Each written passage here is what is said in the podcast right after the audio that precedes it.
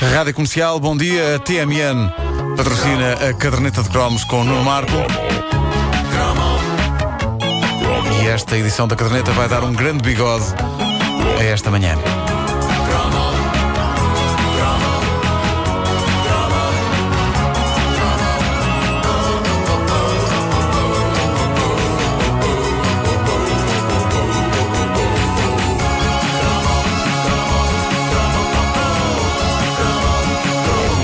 De começar este cromo, permitam-me que vos diga que acho o Manuel Luís Goxa um dos mais talentosos apresentadores da televisão portuguesa. É isso mesmo. É culto, trabalha que se desunha, é, É. divertido, é. É. um mega profissional, por quem já tive eh, a sorte de ser entrevistado algumas vezes, acho um mestre na sua área, é sempre muito divertido conversar com ele. E feita que está esta homenagem sincera, agora está na altura de gozarmos um pouco às custas do Manuel Luís. Ele não se importa, ele não se importa. E para além disso, esta hora está na TVI já a preparar o programa.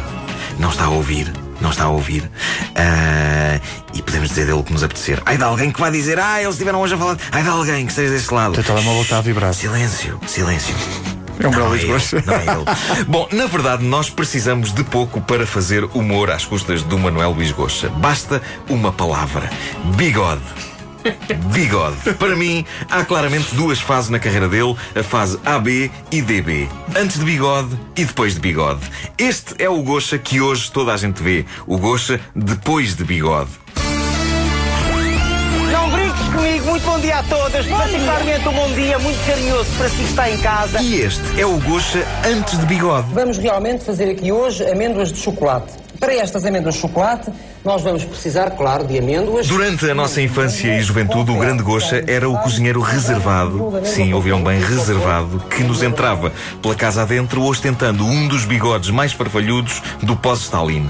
Ah, não era tão grande como o do Stalin, se vocês bem se lembram, mas era um bigode compacto e concentrado, uma espécie de pequeno mas forte tijolo de bigode que, eh, quanto a mim, fazia com que por vezes não se ouvisse o que o Manuel Luís Goxa dizia. Ribeiro, ora põe lá aí outra vez este, este som extraído do mítico programa de 1986, Sebastião Come Tudo. Vamos a isso. Vamos realmente fazer aqui hoje amêndoas de chocolate. Para estas amêndoas de chocolate, nós vamos precisar, claro, de amêndoas. Acho que este era o grande problema do bigode do Manel. Não lhes ficava mal, era um bigode extremamente bem construído, via-se que era cuidado com detalhe e pormenor, quase como um bonsai, mas perturbava a comunicação. Digamos que sem o bigode, o Manuel Luís é o grande comunicador que todos reconhecemos que ele é. Com bigode, era um mediano comunicador. Sim. Eh, E, e era um bigode mediano- tão grande, estava aqui a pensar, fazia o Arthur Jorge parecer que tinha buço. E era um bigode que caía assim para a Sim, boca. sim, sim, sim. Era uma coisa. Era um, Ahm, chamado bigode cascata. Sim, sim, sim, Sempre sim. me fez confusão. Como é que essas pessoas comem a sopa, não é? É tramado. Não, ele- quando ele tirou o bigode, havia ainda bocados de caldo verde de 1976. Com galega. É que as pessoas tinham alguma dificuldade em perceber tudo o que ele dizia. Eu agora é que constato isso. E então quem ouvia mal, ou mesmo quem não ouvia nada e tentava fazer uso da técnica da leitura dos lábios para perceber o que o Manuel Luís Gosta estava a dizer, pá, essas pessoas estavam tramadas. Experimentem ver no YouTube um dos vídeos mais antigos do Manuel Luís Gosta sem som. Ninguém diria que ele está a falar. É que o bigode nem sequer mexe. O bigode nem mexe. O bigode nem mexe com os movimentos da boca dele. Era sem dúvida um, um bigode notável como bigode, menos bom como bigode de um apresentador de televisão. Porque muitas vezes o que ele diz parece ser. Mas ah, a verdade é que essa é a imagem que nós temos do Manuel Luís Gosta durante boa parte da nossa vida. O homem de bigode que aqui e ali fazia uma perninha como ator. Há que relembrar que o grande Gosta entrou no lendário Zé Gato. É verdade. eh, num dos episódios, mas acima de tudo eh, era ele que nos ensinava a fazer cozinhados brutais em programas como Sebastião Come Tudo. Este programa era bem intencionado, estimulava a petizada a cozinhar e a aprender alguma coisa sobre as várias regiões de onde vinham os pratos. Gocha fazia parelha com um boneco, uma espécie de um marreta, mas em versão barata e encardida, chamado Sebastião. A palavra barata não é nada descabida, não era só o boneco que parecia barato, a própria canção do genérico também. Olhem para a secura disto. Nem um violino, nem um tambor, nem uma corneta. Sebastião come tudo, tudo, tudo. Sebastião come e sabe o que quer. Sebastião não quer ser um barrigudo. Lava as mãos e come sempre com talher. Sebastião, Fazes muito bem da pita. Vasco Palmeirinho, tu estiveste Estive. no Sebastião Come Tudo. Quando andava no colégio, Sim. ainda bem petis, Sim. a minha turma foi assistir à gravação do Sebastião Como Tudo. E tu, tu tocaste no boneco? Ah, Lembro-me de sim. Mas foi muito estranho porque. E no quando- bigode do Não, Gocha? Quando lá chegámos, Sim. ainda não estava o senhor que, que manuseava o boneco. Então estava caído. Estava só. Que coisa tão triste. Sebastião, Sebastião! Imagina as crianças chegarem lá. O Sebastião morreu! O Sebastião morreu! Ora bem, a letra mais conhecida desta canção tradicional não é bem assim como toca no genérico, mas compreendo que chega à casa e dá pancada na mulher, não. Não caía nada bem. Não caía bem, não caía bem.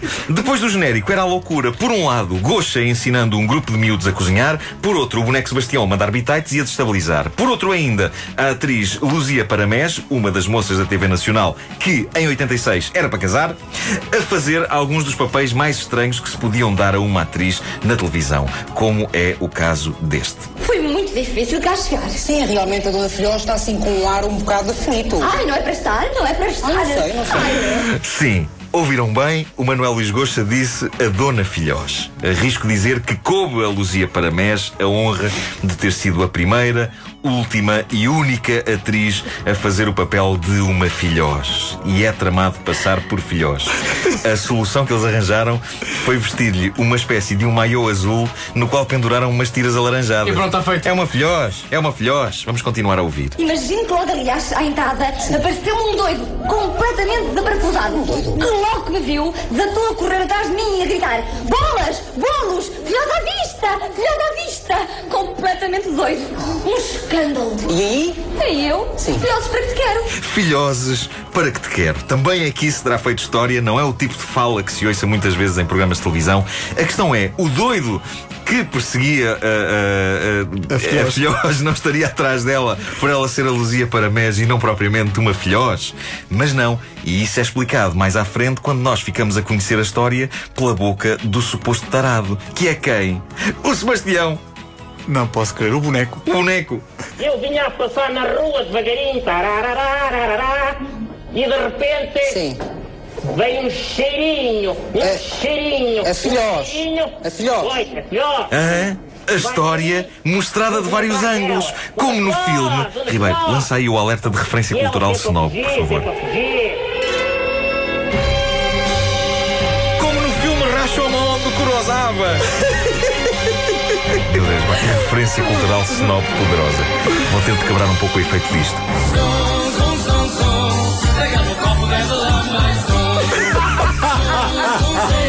Pronto, assim sim. Assim estamos bem.